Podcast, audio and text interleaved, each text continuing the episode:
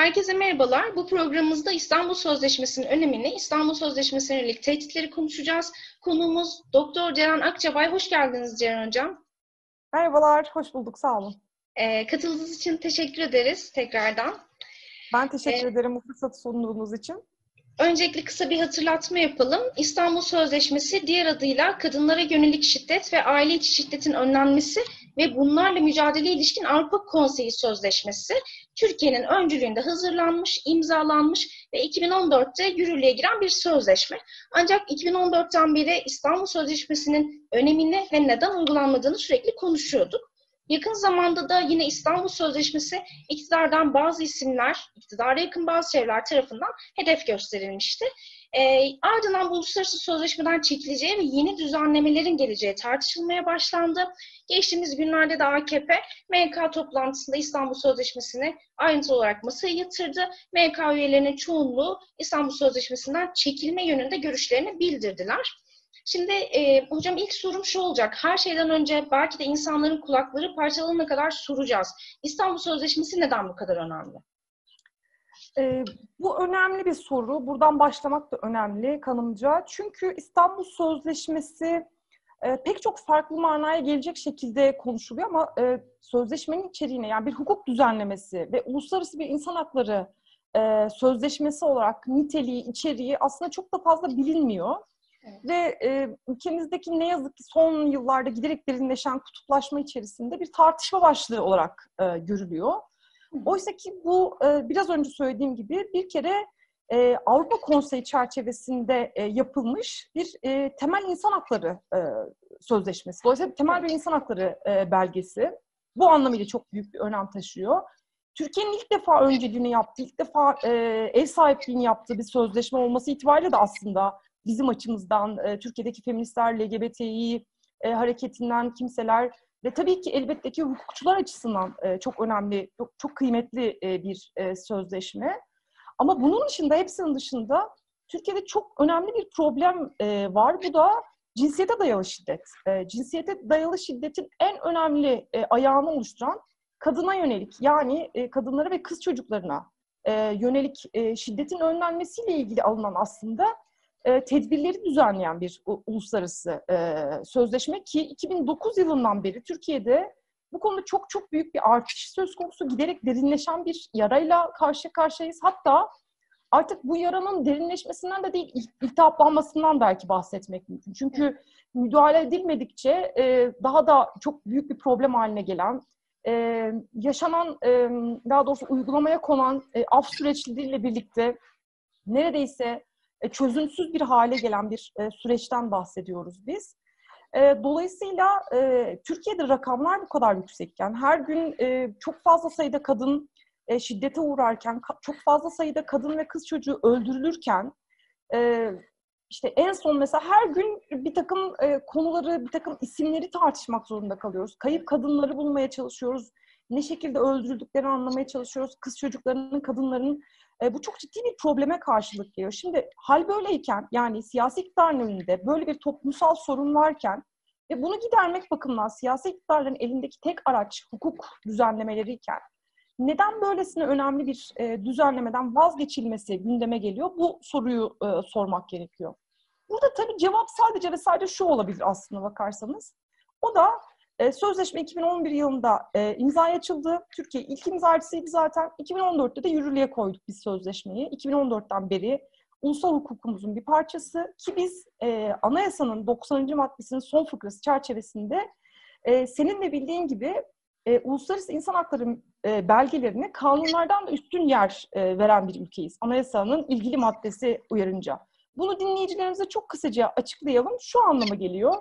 Ee, bizim meclisimizin, parlamentomuzun yaptığı e, genel hukuk düzenlemeleri yani kanunların e, bu gibi İstanbul Sözleşmesi gibi uluslararası temel insan hakları belgeleriyle çelişmeleri, çatışmaları halinde doğrudan e, idari mercilerin ve mahkemelerin uygulaması gereken bir belge. Dolayısıyla bir iç hukuk belgesi, uygulanması zorunlu bir iç hukuk belgesine geliyor. Anayasadan sonra en önemli belgeler bunlar gerçekten de bizim uygulamamız açısından.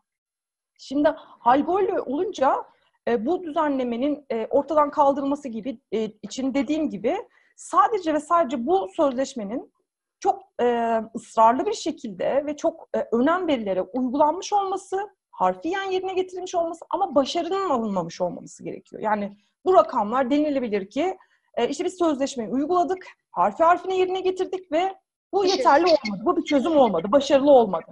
O zaman belki siyasi iktidar kamuoyunu buna ikna etmeye çalışabilir. Yeni düzenlemelerden e, bahsederek tabii şüphesiz, yeni önlemlerden, yeni koruyucu tedbirlerden e, bahisle böyle bir e, tartışma açabilir. Belki bunu uluslararası kamuoyunda da açabilir. Daha ileri bir sözleşme, daha önemli bir sözleşme gibi.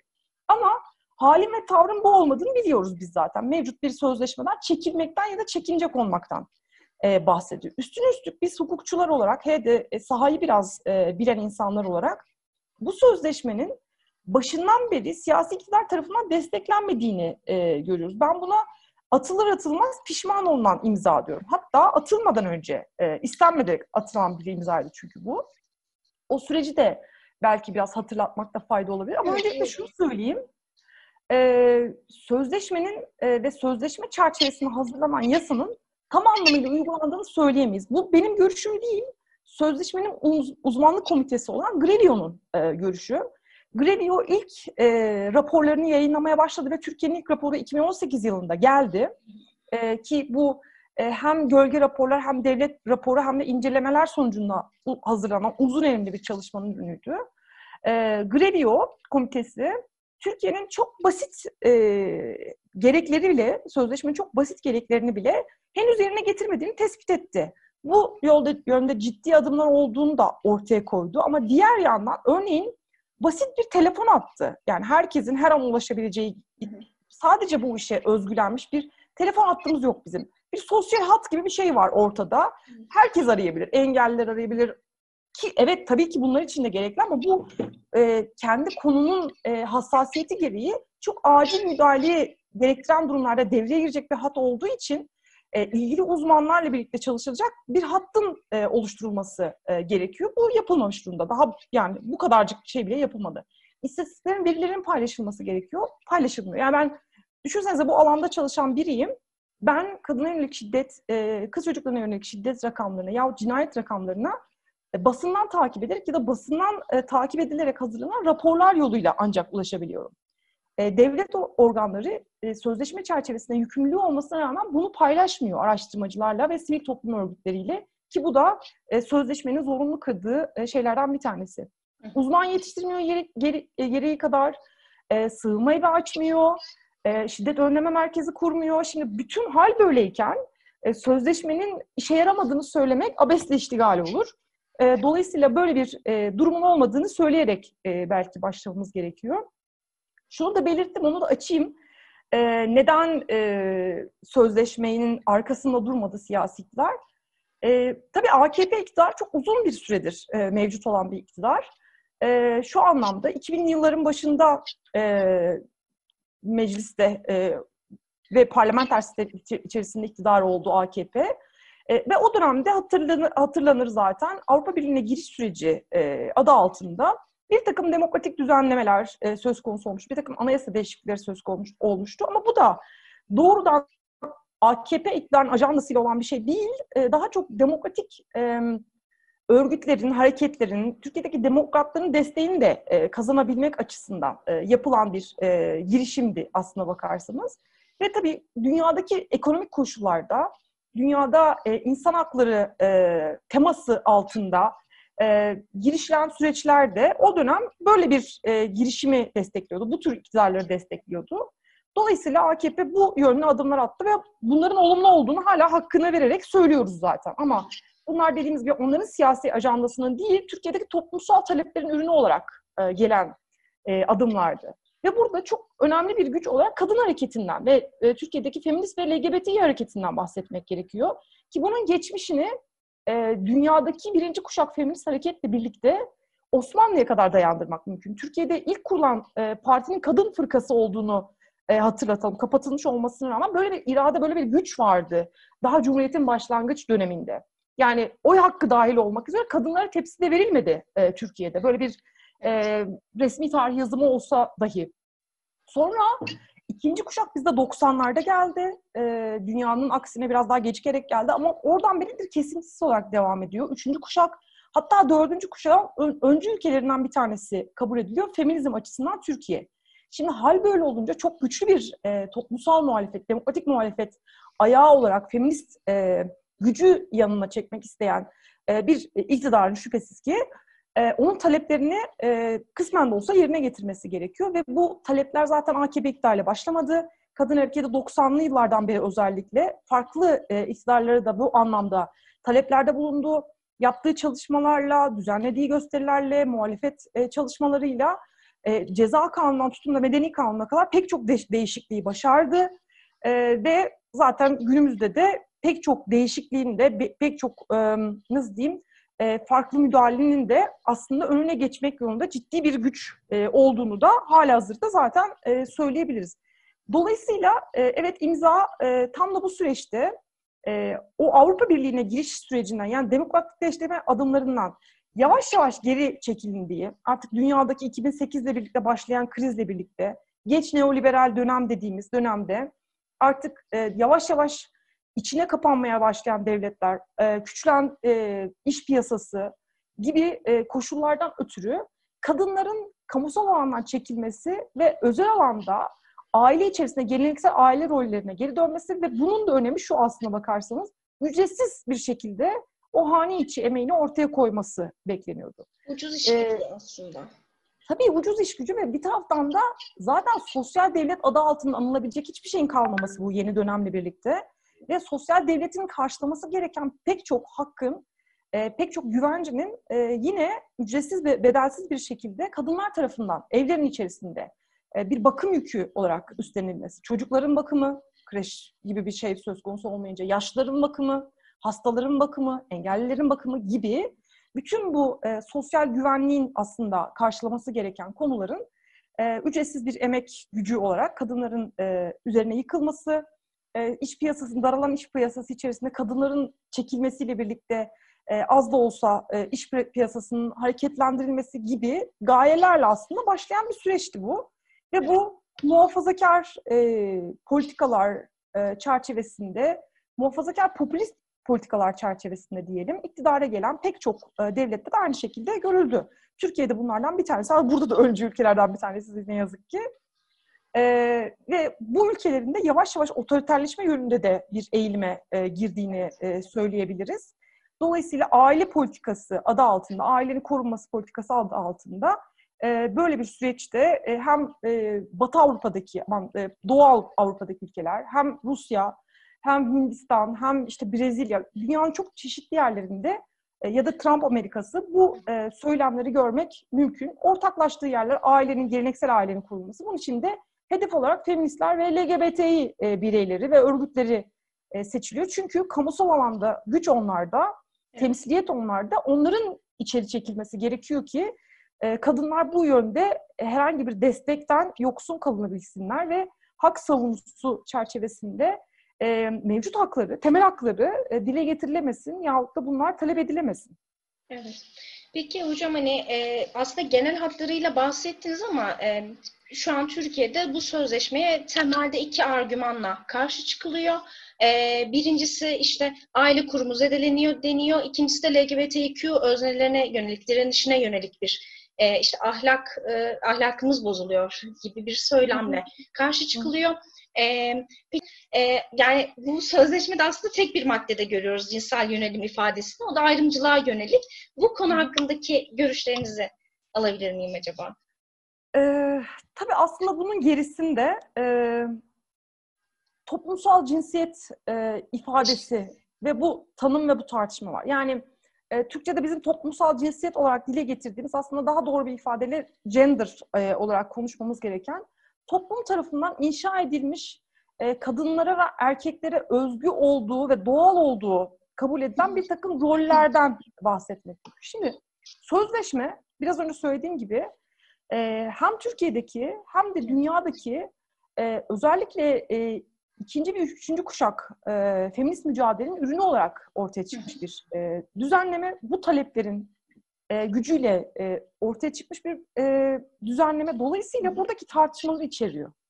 Bunu içermesi tam olarak toplumsal cinsiyet tartışması yani gender tartışmasının içermesi anlamına geliyor. Ne şekilde içeriyor bunu? Toplumsal cinsiyeti tanımlayarak e, yapıyor bunu. Toplumsal cinsiyetin tanımına yer veriyor ve e, şiddetin önlenebilmesi için bunun yapısal bir sorun olduğunu, cinsiyete dayalı şiddetin toplumsal e, cinsiyetin e, toplum tarafından üretildiğini, bunun doğal e, neticeleri olmadığını, e, yani doğamızdan kaynaklı e, olmadığını, dolayısıyla böyle bir doğallıktan bahsedilemeyeceği, bunun toplumsal kurgu olduğunu ve şiddetin bunun tam da göbeğinde yer aldığını e, aslında bilerek e, sözleşmede. Eğer diyor, yani siz kadınlara yönelik şiddeti, dolayısıyla kadınlara ve kız çocuklarına yönelik şiddeti, sözleşmenin başlığını hatırlatalım bu argümanda karşımıza gelenlere kadınlara yönelik şiddetin önlenmesi değil mi? Ve ev içi şiddetin önlenmesi. Şimdi iş ev içi şiddette kilitleniyor. Ama sözleşmenin öncelediği konu baskın bir problem olduğu için kadına yönelik şiddetin ön- önlenmesi ki şunu da hatırlatalım. Niye kız çocuğu diye ısrarla tekrar ediyorum.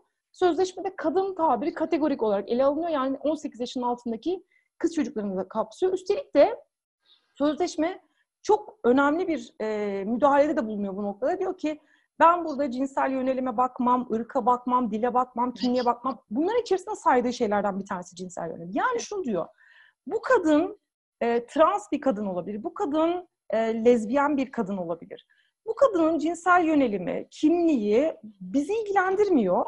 Bu kadın eğer şiddet mağduru ise o zaman bizim bu şiddeti önlememiz gerekiyor. Ve şiddeti önleyebilmemiz için her şeyden önce e, toplumun içerisindeki e, kanının değiştirilmesi gerekiyor. Bu tutumun ve davranışın değiştirilmesi gerekiyor. Aslında burada işaret ettiği şey ataerkil yahut da patriarkal e, düzen ki biz bunu artık geldiğimiz nokta itibariyle hem e, patriarkal hem de heteroseksist yani heteronormatif e, Evet. dediğimiz sadece ve sadece karşı cinste e, ilişkiyi duygusal veya cinsel anlamda onaylayan, bunu dayatan bir e, yaşam tarzı ve bu yaşam tarzında da kadının ikincil olduğu, e- erkeğin ya da eril bireyin e, iktidarına boyun eğmek zorunda olduğu bir tabiyet ilişkisi içerisinde hayatını sürdürdüğü bir e, yapı olarak görüyoruz. E, dolayısıyla aslında bu noktadan bakıldığında sözleşme bunu görerek bu düzen değişmedikten sonra siz şiddeti önleyemezsiniz diyor. Evet. E, ve şi- şiddete yönelik bakışı da daha şiddet fiili ortaya çıkmadan bunun önlenmesi yönünde. Sözleşmede önleme, koruma, yargılama ve bütüncül politikalar olmak üzere farklı farklı ayaklar içerisinde çok ayrıntılı düzenlemeler var. Bu ve bu önleme bölümünde özellikle bilhassa erkeklerin ve erkek çocuklarının tutum ve düşüncelerinin değiştirilmesinin öneminden bahsediyor. Bu konuda devlet politikalarının medya ile birlikte sivil toplumla birlikte üretilmesi gerektiğinden bahsediyor.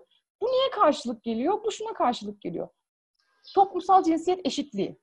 Evet. Toplumsal cinsiyet eşitliği biliyorsunuz bir dönemde zaten ülkemizde ne yazık ki yasaklı kavramlardan bir tanesi. Ee, bir dönem kadın e, bakanlığından bahsedilen e, ülkemizde varlığı söz konusu olan ülkemizde ya da kadın erkek eşitliği komisyonu gibi parlamentosunda önemli bir komisyon e, barındıran ülkemizde neredeyse e, mevzuattan temizlenmeye çalışılan bir ifade e, toplumsal cinsiyet eşitliği. Bunun yerine toplumsal cinsiyet adaleti gibi bir laf kullanıyorlar. Bunun da gerekçesi olarak e, aslında kadın ve erkeğin yaratılıştan kaynaklı yani yine doğal farkları olduğunu söylüyorlar. Bu yine o tabiyet ilişkisi, o hiyerarşik ilişkiyi doğallaştırmak için yani e, değişmez e, gösterebilmek için aslında takınılmış bir tavır ve bunun neticesinde de geleneksel aile değişmez olarak gösteriliyor. E, ve zaten ailenin, ailenin saldırı altında olduğunu iddia etmelerinin sebebi bu. Halbuki burada saldırı altında olan şey aile değil. E, burada saldırı ya da korunması gereken bir e, efendim e, baskı ya da müdahaleyle karşı karşıya olan belli bir aile tipi. O da şiddeti üreten, meşrulaştıran, eşitsiz, hiyerarşik, geleneksel aile modeli.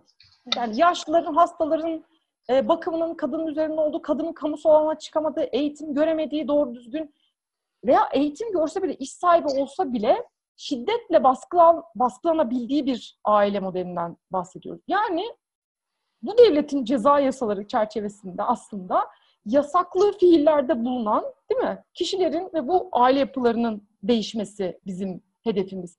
İnsan haklarına uygun, hukuk devleti içerisinde mevcut olabilecek bir aile düzeninden bahsediyoruz. Üstelik de aileye bu kadar meraklılarsa e, aile tek tip değil ki. Yani bekar kadınlar var mesela değil mi çocuklu? Bunlara doğru düzgün bir yardım yapılmadığını görüyoruz. Bir destek yapılmadığını görüyoruz. Aile olarak bile ele alınmıyorlar. Koruyucu aileler var çok önemli. Çok da fazla desteklenmesi gereken. E, bunun yanı sıra eğer aile ise temel dert, kişilerin e, aile yani resmi nikahlı bir birliktelik içerisinde bulunmasıysa e tamam LGBTİ bireyleri de verin bu hakkı, aile kurma hakkını. Evet. O zaman onlar da birer aile olsun değil mi? Bütün bunların hepsinin reddedilme sebebi bir tip ailenin e, dayatılması. O da geleneksel eski bir tip aile türünün. Ama tabii bunlar çok aşıldı. Üzerinden çok sular aktı bunların. Dolayısıyla bunun geri getirebilmesi pek de o kadar kolay bir olay değil. Bu direnç de bundan ötürü. Yani mevcut direncin e, sebebi de bu. E, diğer taraftan LGBT bireyleriyle ilgili konu yine e, dikkatini çektiği gibi e, cinsel yönelim e, hususunda herhangi bir ayrımcılığa e, yer vermemesinden kaynaklı. Ama zaten bütün temel insan hakları belgelerinde bu böyle. Yani eğer Türkiye bir hukuk devleti olduğunu iddia ediyorsa böyle bir ayrımcılık üretemez zaten hiç kimseye karşı. Ya bu bizim anayasamıza da aykırı bir şey. Bu bizim taraf olduğumuz bütün temel insan hakları belgelerine e, ilişkin bir şey. Dolayısıyla hepsinden çekilmeleri gerekiyor eğer öyleyse. Ve hukuk devleti sıfatından vazgeçmeleri gerekiyor. Eğer bunu yapmak istiyorlarsa ve bir grubu gerçekten de e, ötekileştirmek istiyorlarsa. Bu şunun gibi bir şey. Yani yok sayarak bir şey yok oluyor mu? Olmuyor. Evet. Şimdi gökkuşağına karşı bir kampanya sürdürülüyor. Ben gökkuşağından rahatsız olanları gökkuşun, e, gökten gökkuşağını indirmeye davet ediyorum. Yani bizleri yok saymak bu kadar kolay bir şey değil dolayısıyla. E, ne de e, bu anlamda ortaya çıkarılmış, büyük mücadeleler sonucunda ortaya çıkarılmış temel e, insan hakları belgelerini ve temel hukuk ilkelerini e, ortadan kaldırmak e, böyle kolay bir şey. Bu uzun erimli tarihsel toplumsal mücadelelerin ürünü olan bir şey. Yani hani öyle bir iktidar şak diye parmağını kımıldatmasıyla e, olabilecek bir şey değil. Aynı o Ayasofya meselesi gibi bana kalırsa. Yani Ayasofya bugün müze olur, yarın e, cami olur, yarın başka bir şey olur. Ama Ayasofya orada kalır. Ayasofya 7.3'lük bir depreme direnmiş bir bina. Değil mi? O yüzden zaten bütün bir o ihtişamı ve önemi oradan geliyor aslında o binanın. Sizin e, o kısa ömürlerinizde onu ne şekilde değerlendirdiğiniz, ne şekilde anladığınızla ilgili bir şey değil. Dolayısıyla e, siyasi iktidarın bakış açısı yahut da e, mevcut politikaları, mevcut ajandası belli bir noktaya kadar e, toplumu e, belirler.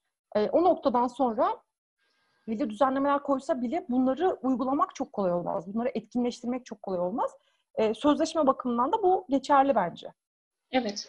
Peki hocam e, İstanbul Sözleşmesi'nden çekilme halinde ulusal mevzuatımıza özellikle 6284 sayılı kanuna bunun yansıması nasıl olur? Çünkü revize etmekten bahsediyorlar ve revize yapıldığında kadınların başına gelebilecek tehlikelerden de isterseniz biraz bahsedelim. Evet yani özellikle Numan Kurtulmuş'un açıklamasında e, benim de dikkatimi çekti. Bu konuda ulusal düzenlemelerin zaten tamamlandığını ve yeterli olduğunu e, altın çizmiş. Bu konuda yine bir yanlış aslında e, bilgilendirme var. Hakikaten ideolojik bir e, müdahale var burada. E, sanki sözleşme e, süreli bir sözleşme, yürürlük bakımından bir süresi var ve ulusal bir mevzuat bunun çerçevesinde oluşturulduğunda artık bu e, sözleşmeye gerek kalmıyor. Hayır böyle değil. Aynı Birleşmiş Milletler Evrensel Beyannamesi gibi hatırlatalım tekrar bir insan hakları belgesi. Bu bir e, mihenk taşı ve Türkiye'de oluşturulmuş, İstanbul'un ismini almış bir e, mihenk taşı. İnsanlık tarihi açısından, hukuk tarihi açısından bir mihenk taşı. Dolayısıyla böyle bir e, durumu yok. İkincisi, e, birçok ulusal düzenleme var. E, uluslararası sözleşmeler çerçevesinde düzenlenmiş. Ulusal sözleşmeler yapıldı, ulusal düzenlemeler yapıldıkça bu sözleşmelerden geri adım atılmamış, çekince konmamış yahut da e, bu sözleşmelerden imza çekilmemiş durumda. Dolayısıyla işleyiş bu şekilde değil. Uluslararası hukukun da e, insan hakları hukukunda ulusal e, düzenlemelerin mevzuatın işleyişi de bu şekilde değil. Burada bir geri, geri adım söz konusu. Bir kere bunu görmek önemli. İkincisi e, 6284 e, gerektiği gibi hazırlanmış bu ulusal düzenleme değildi ne yazık ki. Evet, zaten feminist hareket. Evet, Türkiye'deki feminist hareket başından itibaren e, bu noktada ağırlığını koymaya çalıştı. E, başarılı olabildiği noktalar oldu ulusal düzenleme hazırlanırken, başarılı olamadığı noktalar oldu. Benim e, yine e, bu atılır atılmaz pişman olman ya da zaten istemeyerek atılan bir imza dememin sebebi bu. 2009'dan beri e, AKP iktidarı zaten böyle demokratik düzenlemeleri, insan hakları e, düzenlemeleri vesaire bunları ajandasından çıkarmış durumdaydı. bu bir prestij olarak görüldüğü için, bunun adımları daha önce de atıldığı için, sözleşme ancak 2011 yılında hazırlandığı için o noktada geri adım atamadı. Yani bir, e, bir prestij meselesi olması, iki, Türkiye'deki feminist hareketin ve LGBT hareketin gücü. Yani karşı karşıya olacağı, kalacağı bir kamuoyu vardı o dönemde. Bunu imzalamak istemeseydi, o noktadan sonra geri çekilmek isteseydi. Ne yaptı? Şöyle yaptı. Mesela LGBTİ bireylerinden konuşuyorlar ya. Evet. E, sözleşmenin tam adını sen söyledin. Kadınlara yönelik şiddetin önlenmesi ve ev içi şiddetin önlenmesi. Tam Aynen. uzun adını bu ifadeleri Aynen. içerir. Ev içi şiddet e, ifadesi sözleşmenin resmi dilleri olan İngilizce ve Fransızca'da var. Türkçe resmi çevirisinde buna aile içi şiddet yaptılar. Aslında farklı kavramlara karşılık geliyor bunlar. Niye aile içi şiddet yaptı? Ailenin korunması politikası içerisinde bunu yorumlayabilmek için. Hukukçu dinleyicilerimiz bilir, hukukta yorum çok önemlidir. Yani o yazılı kuralların hayata geçirebilmesi yorum süreciyle e, mümkün olur. Hatta hukuku yorum olarak tarif etmek bile bu anlamıyla mümkündür. Dolayısıyla hani bunu öne çekmek, bunu vurgulamak hakikaten siyasi iktidarın ilk andan beri bakış açısını gösteren bir şeydi. Yani ailenin korunması perspektifinde ele aldı. Hep e, kadına yönelik şiddetin önlenmesi. Ama tabii metin bambaşka bir metin. içeriği bambaşka. E, bu içeriğin bir kısmını ulusal düzenlemeye yansıttı ve ulusal düzenlemenin adını da bile bile göre göre ailenin korunması yasası yaptı. O yüzden biz hep ona 6284 deriz. Yani evet. numarasıyla anarız. Ama kadın örgütleri, LGBTİ örgütleri, feminist örgütler bunu başından itibaren söylediler. Yani bu yasayı böyle çıkaramazsınız. Neye göre çıkardılar bunu? Yine aslında kadın hareketlerinin 90'lı yıllardaki tabii o zamanki mücadelesiyle 1998 yılında yanlış hatırlamıyorsam e, oluşturulmuş bir e, 4320 sayılı ailenin korunması yasası var. Sanki onun bir devamı gibi çıkardılar. Halbuki perspektif çok değişti, dünya çok değişti, bakış açısı çok değişti, talepler çok değişti. Dolayısıyla bu hiçbir şekilde ailenin korunmasına ilişkin bir düzenleme değil. Bu kadın yönelik şiddetin önlenmesine ilişkin bir düzenleme. Zaten bağlı olduğu sözleşmenin adı da belli. Burada ailenin korunması gibi hiçbir şey yok o sözleşmenin içerisinde. Sadece ve sadece ev içi şiddet var. Ev içi şiddetin önemi de şu, bakın LGBTİ bireyleri aile olarak görmedikleri için, aile kurma hakkı olmadığı için hiçbir şekilde dolayısıyla yararlanamıyor. Ama mesela e, hem yasal düzenleme hem ulusal düzenlemede de bu böyle zaten. E, aile olmuş olması, aynı hali haneyi paylaşmış olması bile gerekmiyor aslında. Yine ev içi şiddetin mantığına uygun bir şekilde, hatta onu da aşan bir şekilde bir e, düzenleme algısı söz konusu. Niye bu böyle? Çünkü bu şiddetin yakınlar tarafından üretildiğinin bilgisiyle hareket ediyor sözleşme hazırlayıcıları. Dolayısıyla sözleşme koyucunun mantığı e, biz yakınlarından koruyoruz bu insanları. Dolayısıyla ev içerisinde, o özel alan içerisinde devletin müdahale alanı dışında bırakılan özel hayatın gizli hakkı çerçevesinde özellikle o liberal hukuk mantığı içerisinde dışarıda bırakılan alanda e, tehlikede bu insanlar. Yani biz kadınlar olarak kendi evlerimizde e, şiddetle karşı karşıya kalıyoruz. En fazla hayat riski, yani yaşamsal risk e, taşıdığımız yerler evlerimiz. Düşünebiliyor musun yani hani bunun korkunçluğunu?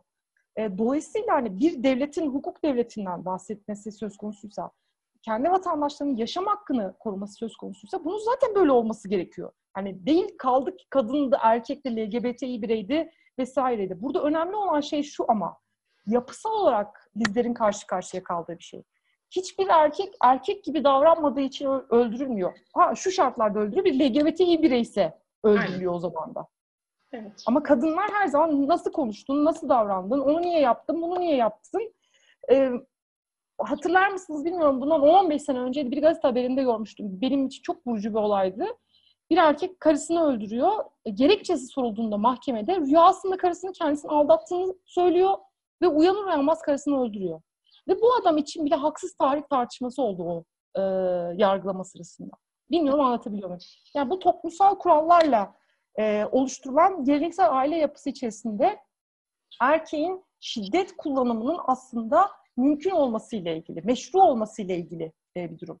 E, bu toplumun üzerinde yükseliyor hukukta. Ataerkil bir toplumda hukuk uygulaması da hukukun içeriği de ataerkil oluyor. Ancak toplumsal muhalefetle, feminist müda- e, muhalefetle, müdahaleyle bunlar değişebiliyor. E değiştirdiğimiz zaman da en ufacık bir e, nasıl diyeyim e, göz kırpmada bu haklar el, nasıl e, mücadeleyle elde edildiyse yine mücadele etmediğimiz oranda elimizden alınmaya çalışılıyor. Yani bu sadece ne yazık ki şiddet bakımından değil işte tut, nafaka hattından tutun da çocuk istismarına kadar evet. biliyorsunuz gündemimiz çok yoğun. Yani hani E, saldırı Aynen. tek bir taraftan da gelmiyor. E, dolayısıyla bütün bunların e, nasıl daha önce mücadeleyle alındığı gibi şimdi de mücadeleyle savunulması gerekiyor. Böyle bir süreçten geçiyoruz. Evet. Peki hocam Tayyip Erdoğan yine e, çekince koyan ülkelerden e, örnekler verdi. E, o konu hakkında da söylemek istediğiniz şeyler var mı? İşte Hırvatistan. Evet, e, bunu başka bir e, yerde daha açma şansım oldu e, aslında. E, şöyle söyleyeyim, orada da yine yanlış bir bilgilendirme söz konusu ama bu e, siyasi iktidarların çok yaptığı bir şeydir zaten. Yani Evet. ba- bazı bilgiler paylaşırlar ve onları tam olarak e, aktarmazlar aslında neyin ne olduğunu. E, şimdi evet, Hırvatistan, Bulgaristan ve e, Macaristan açısından ki bunlar e, bildiğiniz gibi Doğu Avrupa ülkeleri, Avrupa Birliği'ne sonradan katılan ülkeler. E, bunların uyum sürecinde de ciddi sıkıntılar var. E, bunlara Polonya'yı da ekleyebiliriz hatta bu sözleşme e, tartışması dışında. Ve bunlar muhafazakar otoriterleşme eğilimi içine girdiği düşünülen ülkeler zaten. Dolayısıyla geleneksel aile yapısını destekliyorlar. E, toplumsal cinsiyet tartışmalarını yok sayıyorlar. E, ailenin korunması perspektiflerini oluşturmaya çalışıyorlar yine. Ve burada da yine ekonomik krizin, yapısal ihtiyaçların e, çok önemli olduğunu hatırlatmamız gerekiyor. Ancak e, Cumhurbaşkanı'nın söylediği şey e, bu e, ülkelerin bu sözleşmeden çekilmesiyle ilgili değil mi? Çekilmesi ya da çekince koymasıyla ilgili. O, o noktada şu, o bilgiyi hemen düzeltelim. Şöyle bir durum söz konusu değil. Birincisi bunlar sözleşme daha ortaya çıkmadan önce bunun başlatıcısı olan ülkelerden biri değil.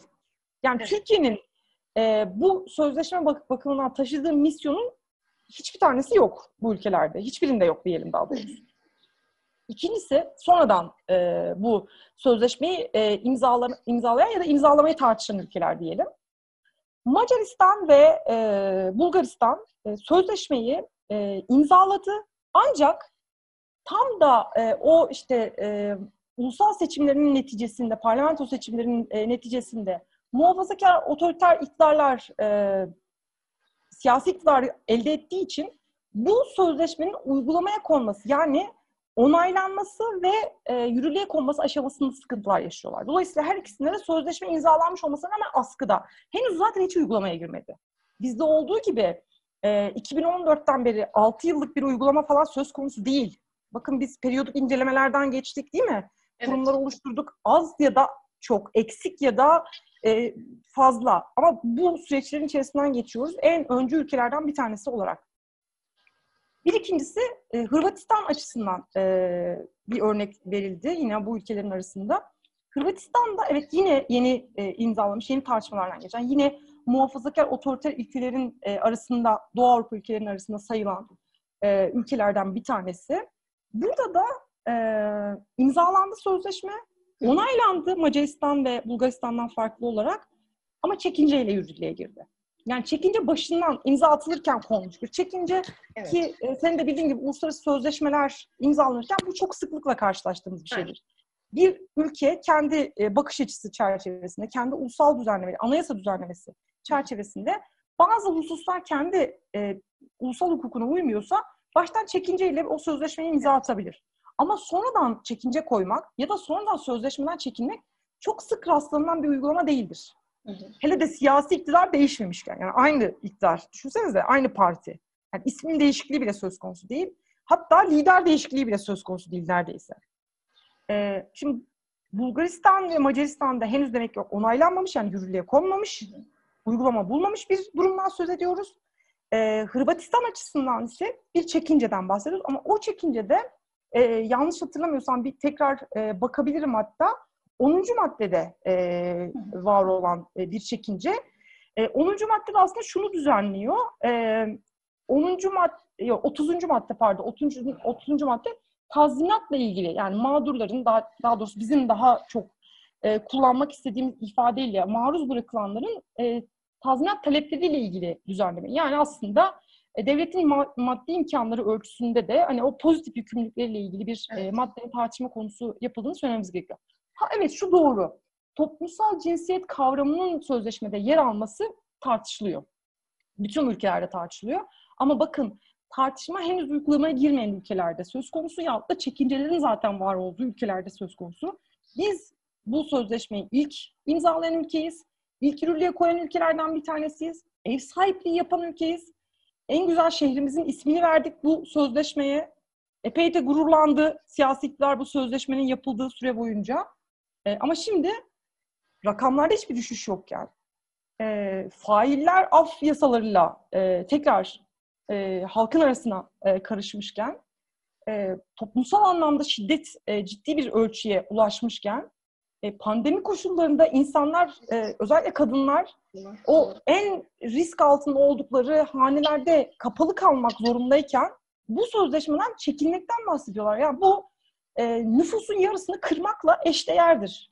Yani siz uygulayamıyor olabilirsiniz bu sözleşmeyi yeterince. Bu siyasi de iradeyi gösteremiyor bilirsiniz ama bunu bundan çekilmeyi tartışmak artık başka bir şeye işaret etmeye başlar. Gerçekten de e, bu mizojinik bir şeydir, kadın düşmanı bir şeydir ve bunun bu şekilde e, görülmesi gerekir. Yani kadınların ve kız çocukların hayatının hiçbir kıymetinin olmadığı anlamına gelir. Ha, Numan Kurutulmuş'un söylediği şeye dönelim buradan. 6284 sayılı yasa evet var. Bu sözleşmeden çekilmeyi gerektirmiyor açıkladığım gibi uzun uzadıya. Ve 6284 sayılı yasa zaten gerektiği gibi düzenlenmedi. Mesela bir başka örnek vereyim isminden başka içeriğindeki eksiklikler açısından. Örneğin mesela hizmet verilmesinden bahsediyor. Sözleşmenin talep ettiği gibi maruz bırakılanların, şiddet şiddete maruz bırakılanların e, korunması aşamasında ve e, o suç e, kovuşturulurken özellikle yargılama aşamasında hı hı. bu hizmetlerin neler olduğuna, kimler tarafından ne şekilde verileceğine ilişkin açık bir düzenleme söz konusu değil yasada. Yönetmelik çıkarıldı. Yönetmelikte bile bu anlamda çok e, açık ifadelerin olmadığını söyleyebiliriz. Sığınma evleri oluşturması gerekiyor. Bu sığınma evleri kaç tane olacak, nerede olacak, nitelikleri neler olacak, hangi uzmanlar, kaç sayıda, yasalarla düzenlenmesi beklenen şeyler bunlar aslında ya da yönetmelikle düzenlenmesi gereken şeyler bunlar. Bunların çoğu havada bırakılmış durumda. Neden? Siyasi iktidar zaten sözleşmeyi uygulamak istemiyor. Gereklerini yerine getirmek istemiyor. O yüzden havada bırakıyor bütün e, o düzenlemelerle ve e, idari yetkilerinde aslında elini güçlendiriyor bu anlamda. Yani biz yasaların emirlerini yerine getiriyoruz diyor. Ama gidip bir e, maruz bırakılanla birlikte avukat olarak ya da yakın olarak e, karakolda onun daha gördüğü müdahale başlayınca işe e, sanki bu düzenleme hiç yok gibi zaten. Yani uygulamada değil gibi bu düzenleme, yürürlükte değil gibi bu düzenleme. Şimdi o zaman şu soruyu sormamız gerekiyor. İstanbul Sözleşmesi yürürlükteyken, herhangi bir çekince dahi yokken üzerinde, 6284 ve ilgili yönetmelik bu derece e, uygulamada e, zorluk çıkarır bir haldeyken, daha doğrusu uygulamaya dökülmeyecek bir durumdayken, e, siyasi iktidar sözleşmenin arkasından çekildiğinde bu düzenlemeler gerçekten uygulanır mı? Yani böyle bir siyasi iktidar e, olacak mı arkasında, böyle bir güç olacak mı arkasında Numan Kurtulmuş'un söylediği gibi. Bir diğer şey de toplumsal cinsiyet e, veya ev içi şiddet ifadeleri biri bir sözleşmedeki gibi olmasa da ne diyorum size adını değiştirdiler aslında. Yani bu o mantıkla hazırlanmış bir yasa. Eğer dert gerçekten de geleneksel aile yapısının korunmasıysa evet hedefteki ikinci düzenlemenin 6284 olduğunu söylemek e, yani müneccimlik olmaz. Zaten biliyorsunuz bir takım gruplar oluşuyor. E, yoksulluk nafakası sürecinde de gördük işte. O zaman da mağdur, mağdur babalar, mağdur aileler falan gibi böyle 3-5 kişiden mütevellitti ama komisyonlara alındılar. Türkiye Büyük Millet Meclisi'ne onların dediklerinden ibaret raporlar yayınlandı. Ona göre siyasi e, çerçeveler, reform planları oluşturuldu. Burada da e, ne ödüğü belirsiz bir takım insanlar söz konusu. Kim bu insanlar? Ben çok merak ediyorum gerçekten. Bunların bir öne çıkması lazım. Biz bir görelim bu insanları. Bu sözleşme istemeyenler kimler yani? Ya da 6284 onlarla birlikte e, efendim Facebook entry'lerine, Twitter entry'lerine konu edenler kimler? Düşmanlaştıranlar kimler bu? e, sözleşmeleri radikalize edenler. E, evet. Bunları LGBTİ bireyleriyle doğrudan ilişkili hale geldi. Sözleşme adı üzerinde cinsiyete dayalı şiddetin önlenmesi. Siz şiddeti mi destekliyorsunuz? Bunu sormak, bu soruyu yöneltmek gerekiyor. Ve siz kimsiniz aslında? Evet. Ayrıca yani ayrım... talepten bahsediliyor bu konuda. Bizim toplumumuzda oluşmuyor, uyuşmuyor deniliyor. Evet. İşte bu noktada bir toplumsal talep var deniliyor. Hep de buna sığınılıyor zaten. Yani bir toplumsal talep var. Kim bunlar dediğinizde 3-5 kişiyi toplayıp getiriyorlar. Yani hani o 3-5 kişinin de e, ne olduğu, neden, e, hangi çıkarlar çerçevesinde, nasıl bir e, çıkar çevresine karşılık geldiğini biz bilmiyoruz. Ama mesela bir yoksulluk nafakasına yaptığımız çalışmalarda ne davalar üzerinden yaptığımız çalışmalarda, benim de katıldığım, e, hazırladığım e, çalışmada e, böyle bir şey ortaya çıktı. Yani boşanma oranları söyledikleri gibi değil, yoksulluk nafakası oranları söyledikleri gibi değil. Hem de kamuoyu araştırması yapıldı. Burada da halkın görüşü öyle değil yoksulluk nafakasına ilişkin. O yüzden madem öyle e, sonuçlarını paylaşacakları bir kamu araştırması yapsınlar. Güvenilir, herkesin güvendiği bir şirkete yaptırsınlar bunu. Sonuçlarını da paylaşsınlar bizimle. Şu çıksın. Gerçekten İstanbul Sözleşmesi'ni istemiyor. Böyle bir şey yapamazlar. Böyle bir durum söz konusu değil. Çünkü bu halkın yarısını zaten kadınlar ve kız çocukları oluşturuyor. Ha diyelim ki e, böyle bir e, araştırma e, ortaya çıkarıldı bir biçimde. Artık ortaya çıkarıldı. E, o da çok güvenilir olmayabilir çünkü.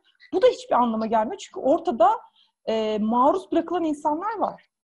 Değil mi? Yani şiddet e, fiiline muhatap olan insanlar var yani. Hani onları bir sormamız lazım. Onların hayatında ne değişiyor? Bu düzenlemen onlar için neyi belirliyor?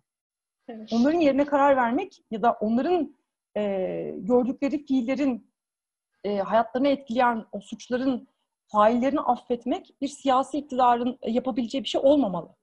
Evet. Hatta e, son dönem hocam e, LGBTQ direnişine yönelik e, nefret söylemleri arttıktan sonra e, biraz da kılıf gibi sanki İstanbul Sözleşmesi e, de geçiyor. İşte LGBTQ'yu destekliyor. Biz de bu yüzden İstanbul Sözleşmesi'ni istemiyoruz gibi bir e, anlam çıkıyor. Hatta Kadem açıklama yapmış. E, bu, bu sabah ya da aynen bu sabah gördüm.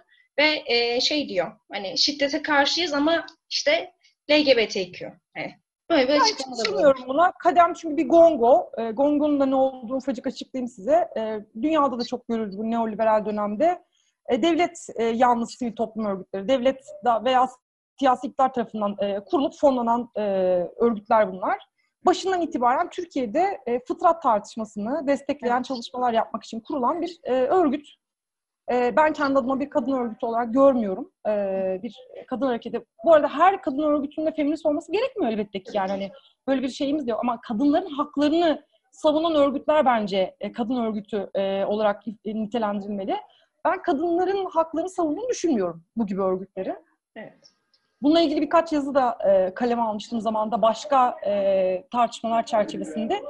Çünkü hiç de şaşırtıcı olmayacak bir şekilde aslında e, her seferinde siyasi iktidar de, e, destekleyen, onun e, nasıl diyeyim, onu öven e, raporlar ortaya koyan falan bir e, çevreden bahsediyoruz. Hı hı. Ve toplumsal cinsiyet eşitliği yani eşitlik gibi hukuk devletinin temel ilkesi e, olan bir kavram çerçevesinde yine toplumsal cinsiyet tartışmalarının ürettiği ki liberal feministlerin birinci kuşakta daha süfrajetlerin yani şunu söyleyelim e, 19. yüzyılda kadınların ürettiği bir tartışma o kadar e, bugün için uzak bir tartışma. E, bunu e, bu çerçevede üretilen bir toplumsal cinsiyet eşitliği e, tartışmasını toplumsal cinsiyet adaletine dönüştürmeye çalıştılar. Ve bunun için de feminist terminolojiyi kullanmaya çalıştılar. Hemen söyleyeyim, her fırsatta söylüyorum bunu. Çok büyük bir kurmacaydı bu. Toplumsal cinsiyet adaleti tartışması evet feminizm içerisinde vardır ve farklılıktan yola çıkar. Evet e, aynı değiliz, erkeklerle farklıyız der. E, kültürel feministler söyler bunu. Ama bu aynılık kadınların üstünlüğünden kaynaklanır o bakış açısından. Yani feminizmde ya da kadın hakları içerisinde bir kadın mücadelesinden bahsediliyorsa farklılık ancak kadınların üstünlüğü üzerinden e, sürdürülmüş bir tartışmadır. Hem kadın haklarını savunduğunu söyleyip hem de kadının ikincil olduğunu, doğuştan böyle olduğunu e, ve bunun böyle kalacağını, kalması gerektiğini iddia edemezsiniz. Dolayısıyla yani Kadem'in yaptığı açıklamalar siyasi iktidarın e, istediği, beklediği perspektif. Biraz da benim görebildiğim kadarıyla uyumlu ifadeler ortaya çıkartmaya çalışıyorlar ki işte İstanbul Sözleşmesi'nin amana bir denge politikası e, gütmeye çalışıyorlar bir taraftan da. İşte geri adım atılmasın e, diye mesela e, böyle bir e, çalışma yapmaya çalışıyorlar anladığım kadarıyla ama hiçbir şekilde desteklenebilecek ya da ciddiye alınabilecek ifadeler değil. Evet. E, artık yani kendilerini de aşmaya başladılar. LGBTİ e, bireyleri hedef gösteren nefret söylemini e, üretebilecek e, türde ifadeler e, bence davaları konu olması gereken ifadelerdir aynı zamanda. Çünkü evet. e, ifade özgürlüğünü evet hepimiz destekliyoruz, çok önemsiyoruz ki bu ülkede önemli bir problemdir bu. E, basın özgürlüğünden tutun da akademik özgürlüklere kadar çok farklı veçelerde e, bu problemleri her birimiz yaşıyoruz. Ama e, kadına karşı düşman söylemler olunca, LGBTİ'ye karşı düşman söylemler olunca e, hepsi ifade özgürlüğü içerisinde değerlendiriyor. Bunu da anlamak mümkün değil. İfade özgürlüğünün bir takım sınırları vardır. Uluslararası insan hakları düzenlemeleri bunları ortaya koyar Türkiye'nin imzacısı olduğu Avrupa İnsan Hakları Sözleşmesi ve ilgili mahkeme olan Avrupa İnsan Hakları Mahkemesi iştahadı bunu söyler. Nefret söylemleri bu hakkın dışında kalır. Yani nefret üretemezsiniz ifade özgürlüğü çerçevesinde. Dolayısıyla bunlar ifade özgürlüğü değildir, hakarettir, sövmedir, suça teşvik etmedir. E, bu anlamda ceza hukuku çerçevesinde e, aslında yaptırma bağlanması gereken e, suç oluşturan e, fiillere karşılık gelir. E, muhatapları da bu konuda e, harekete geçmeye davet etmek gerekiyor. E, evet. Türkiye'de hukuk var mı yok mu görmek açısından önemli bu tür müdahaleler çünkü. Doğru. Peki hocam e, bu sözleşmeden çekildiğimiz durumda uluslararası hukuk açısından e, sonuçları ne olur? Çok kolaymış gibi gösteriliyor medyada. E, fakat ne olur çekilirse? Hemen şunu söyleyeyim. Bu iki boyutlu bir şey. Uluslararası hukuk çünkü böyledir. Yani hani şöyle söyleyeyim, e, söyleyeceğim şeyler e, hukuk dışı değerlendirmeler değil, siyasi değerlendirmeler değil bu anlamda. E, çünkü uluslararası hukuk oldukça siyasetle, zaten hukuk siyasetle çok iç içe bir alandır. Hiç öyle gösterilmeye çalışıldığı gibi değildir zaten. Hukukun içeriği siyasete karşılık gelir bir anlamıyla, basitleştirmek gerekirse. Ama uluslararası hukukta daha da böyledir bu. Çünkü bir e, egemen yapı söz konusu değildir. Eşitler arası bir ilişki söz konusudur ve genel itibariyle eğer e, yükümlülüklerinizi yerine getirmediğiniz zaman ortaklaşa hazırladığınız sözleşmeler e, çerçevesinde birbirinize savaş açmıyorsanız bir yaptırım gücünüz yoktur çok fazla. Dolayısıyla burada siyasi manevralar e, devreye girer. İhtarlar devreye girer, bir takım ekonomik engelleler, engellemeler, ambargolar devreye girer vesaire gibi ama önemlidir bunlar. Simgesel değer taşır. Hatırlarsınız bundan önce mesela bir Türk e, dışişleri görevlisinin alçak bir sandalye oturulması meselesi vardı. Yani önemsiz bir şey gibiydi ama ne kadar büyük fırtınalar koparttı değil mi? Yani hani buna benzer e, sembolik e, şeylerle dahi e, çok önemli tartışmalar sürdürülebilir uluslararası hukuk ve diplomasi alanında şüphesiz ki. Şimdi İstanbul Sözleşmesi açısından bakıldığında İstanbul Sözleşmesi'nin yine tekrar ederim bir temel insan hakları metni olduğu bu anlamda bir e, toplumsal kültürel e, kazanım olduğunu, mihenk taşı olduğunu söylemek lazım. Bunun ilk imzacısı ev sahipliği yapan ülkesinin arkasından çekilmesi uluslararası kamuoyunda çok büyük tepki yaratacak e, bir şey. Bu tartışmasız bir kere. Ha, teknik bakımdan e, konu, evet o sözleşmenin en altındaki maddelerde isteyen açıp bakabilir. Teknik bir mevzudur. Çekilme tabii ki mümkün. Çekince koyma da tabii ki mümkün. Ama bunlar sıklıkla e, meydana gelen şeyler değil. E, onu hatırlatmak lazım. Hele de bir uluslararası insan hakları belgesinden çekilmek. Ya bu şunu anlama geliyor artık. Biz insan hakları savunan bir ülke değiliz. Biz hukuk devleti değiliz. Bunları e, bu anlama gelebilecek. Uluslararası kamuoyunda tamamen bu şekilde algılanacak. Yorumlanmak demiyorum bakın. Buna karşılık gelecek bir manevra hükümet yapabilir mi? Yapabilir. Ama netice itibariyle bu bu şekilde e, görülür. Bunun anlamı budur çünkü. Yani başka bir anlamı yoktur diplomatik ve uluslararası hukuk anlamında ele aldığımızda. Ha, e, gelelim bu uluslararası kamuoyundan, e, orada yaşanacak tartışmalardan, buna karşılık e, yapılacak e, manevralardan bunları bir tarafa bırakalım. Biz hukukçular olarak boşa mı düşeriz? Hayır, ulusal düzenlemeler var. Onlardan da çekildiler diyelim. 6284'ü de çekildiler diyelim. Avrupa İnsan Hakları Sözleşmesi var. Avrupa İnsan Hakları Sözleşmesi çerçevesinde oluşturulan yargılama mekanizması olan Avrupa İnsan Hakları Mahkemesi'nde yine Türkiye'den Diyarbakır Barosu'ndaki kadın komisyonu tarafından, oradaki feminist avukat arkadaşlarımız tarafından götürülen Opuz davası var. Ve Opuz evet. davasının ardından da gelişen çok mühim bir iç, içtihat var. Yine bunu Türkiye'deki feministler başardı. Evet. Ve bütün Avrupa'yı bağlayan bir içtihat haline geldi. Çünkü sözleşmede e, bir temel hak, insan hakları metni o ama e, yaşam hakkı vesaire gibi daha genel haklar düzenlenmiş durumdaydı. Doğrudan e, cinsiyete dayalı şiddet anlamına gelebilecek bir e, düzenleme söz konusu değil ama yorum yoluyla Opuz davası e, vesilesiyle bu artık sözleşmenin içtihadı e, haline geldi. Dolayısıyla bu var. SİDA var, Birleşmiş Milletler e, Sözleşmesi, Kadınlara Yönelik Her Türlü Ayrımcılığın Önlenmesi Sözleşmesi. Türkiye bunun da imzacısı. Üstelik de şunu da hatırlatalım. Hem Avrupa İnsan Hakları Sözleşmesi hem Avrupa İnsan, Avrupa İnsan Hakları Sözleşmesi dışında yine bir konsey sözleşmesi olan İstanbul Sözleşmesi. Evet. Bunlar yakın ilişkili sözleşmeler birbirine. Avrupa İnsan Hakları Mahkemesi atıf yapar mesela e, sözleşme, İstanbul Sözleşmesi. Yahut e, SİDAV, SİDAV'ın komitesinin kararlarında İstanbul Sözleşmesi'nden bahsedildiğini görüyoruz. Ya da İstanbul Sözleşmesi'nin gelişmeleri arasında paralel bir e, orada komitenin yorumlarında, tavsiye kararlarında değişme görürüz biz. Bütün bunların hepsi birbirine ayrılamayacak bir uluslararası insan hakları e, bütününe karşılık geliyor. Bunlar çıkmak ne o kadar kolay ne de bu tartışmaları e, ulusal hukukun dışına e, çıkarmak e, bu kadar kolay. Bunların her biri e, imzacısı olunan e, sözleşmeler, İstanbul Sözleşmesi dışında da Avrupa İnsan Hakları Sözleşmesi, SİDA yani kadınlara yönelik her tür ayrımcılığın önlenmesi sözleşmesi. E, o zaman e, şunu söylemek lazım. E, hepsinden çekilin. Yani çekilebiliyorsanız buyurun hepsinden çekilin. E, çekilmediğiniz müddetçe de e, karşımıza böyle abes e, iddialarla gelmeyin. Hele de e, can güvenliğinden biz bu kadar yoksunken bu ülkede e, şiddet bir nebze olsun e, düşürülememişken bu iktidar tarafından. Dolayısıyla hani e, bu tartışmalar bu arada şunu da söyleyeyim belki sen de soracaksındır. Bunu suni bir gündem var görmüyorum ben. Bazen e, çok e, iyi niyetli ya da fazla e, nasıl diyeyim olumlu geliyor olabilir benim e, yaklaşımım. E, böyle eleştiriler de alıyorum yer yer bu konuya ilişkin. E, ama ben e, bu sözleşmenin gerisindeki e, feminist hareketin ve feminist gücün e, tarihselliğinden yola çıkarak e, bunu söylüyorum. Ve hukukun e, toplumla olan ilişkisi, bir hukuk sosyolojisi e, alanı çalışanı olarak hukuk ve toplum arasındaki ilişkiden e, yola çıkarak bunu söylüyorum. Bu o kadar kolay bir şey değil, inanın bana. Yani yazılı bir hukuk düzenlemesinin uygulanması da o kadar kolay değildir. Hayata geçirilmesi de o kadar kolay değildir. Ama toplumdaki bazı taleplerin ve toplumdaki gerçekliğin yok sayılması da hukuk tarafından ya da siyasi iktidar tarafından o kadar kolay değildir. Buna dayalı olarak söylüyorum bunu. Ama bu tabii ki elbette ki sadece bir gündem değiştirme değil. Zaman zaman bunu da yaptığını gördük siyasi iktidarın. Hem de böyle en kilit noktalardaki tartışmalara parmak basar. Kürtaj gibi işte yine e, cinsel istismar gibi. E, evet. E, bütün çünkü kamuoyunu e, birden aynı anda aktive edebilen e, tartışmalardır bunlar.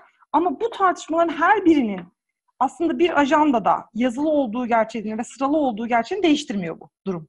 Yani siz birazcık izin verirseniz, siz birazcık gardınızı indirirseniz teker teker kendi kamuoyunu oluşturmak için, kendi e, seçmen kitlesini konsolide edebilmek için bütün bunlar devreye girecektir. Ve siyasi iktidar açısından da çok problemli mevzular değildir kendi ideolojileri çerçevesinde bana kalırsa. Evet, yani diyorsunuz ki gündemi karıştırmaktan ziyade AKP'nin yaratmak istediği heteroseksist ve patriarkal bir toplum modeli var. Ee, onun için her şey. Şöyle söyleyeyim, hem onun için hem de e, çok ciddi bir ekonomik krizin içerisinden geçiyoruz biz. E, bu ekonomik krizin iki yönlü etkisi var. Bakın pandemide kadınlar evde kalmak zorunda. Evet. Pandeminin ikinci bir e, dalgası gelirse yine evde kalmak zorunda.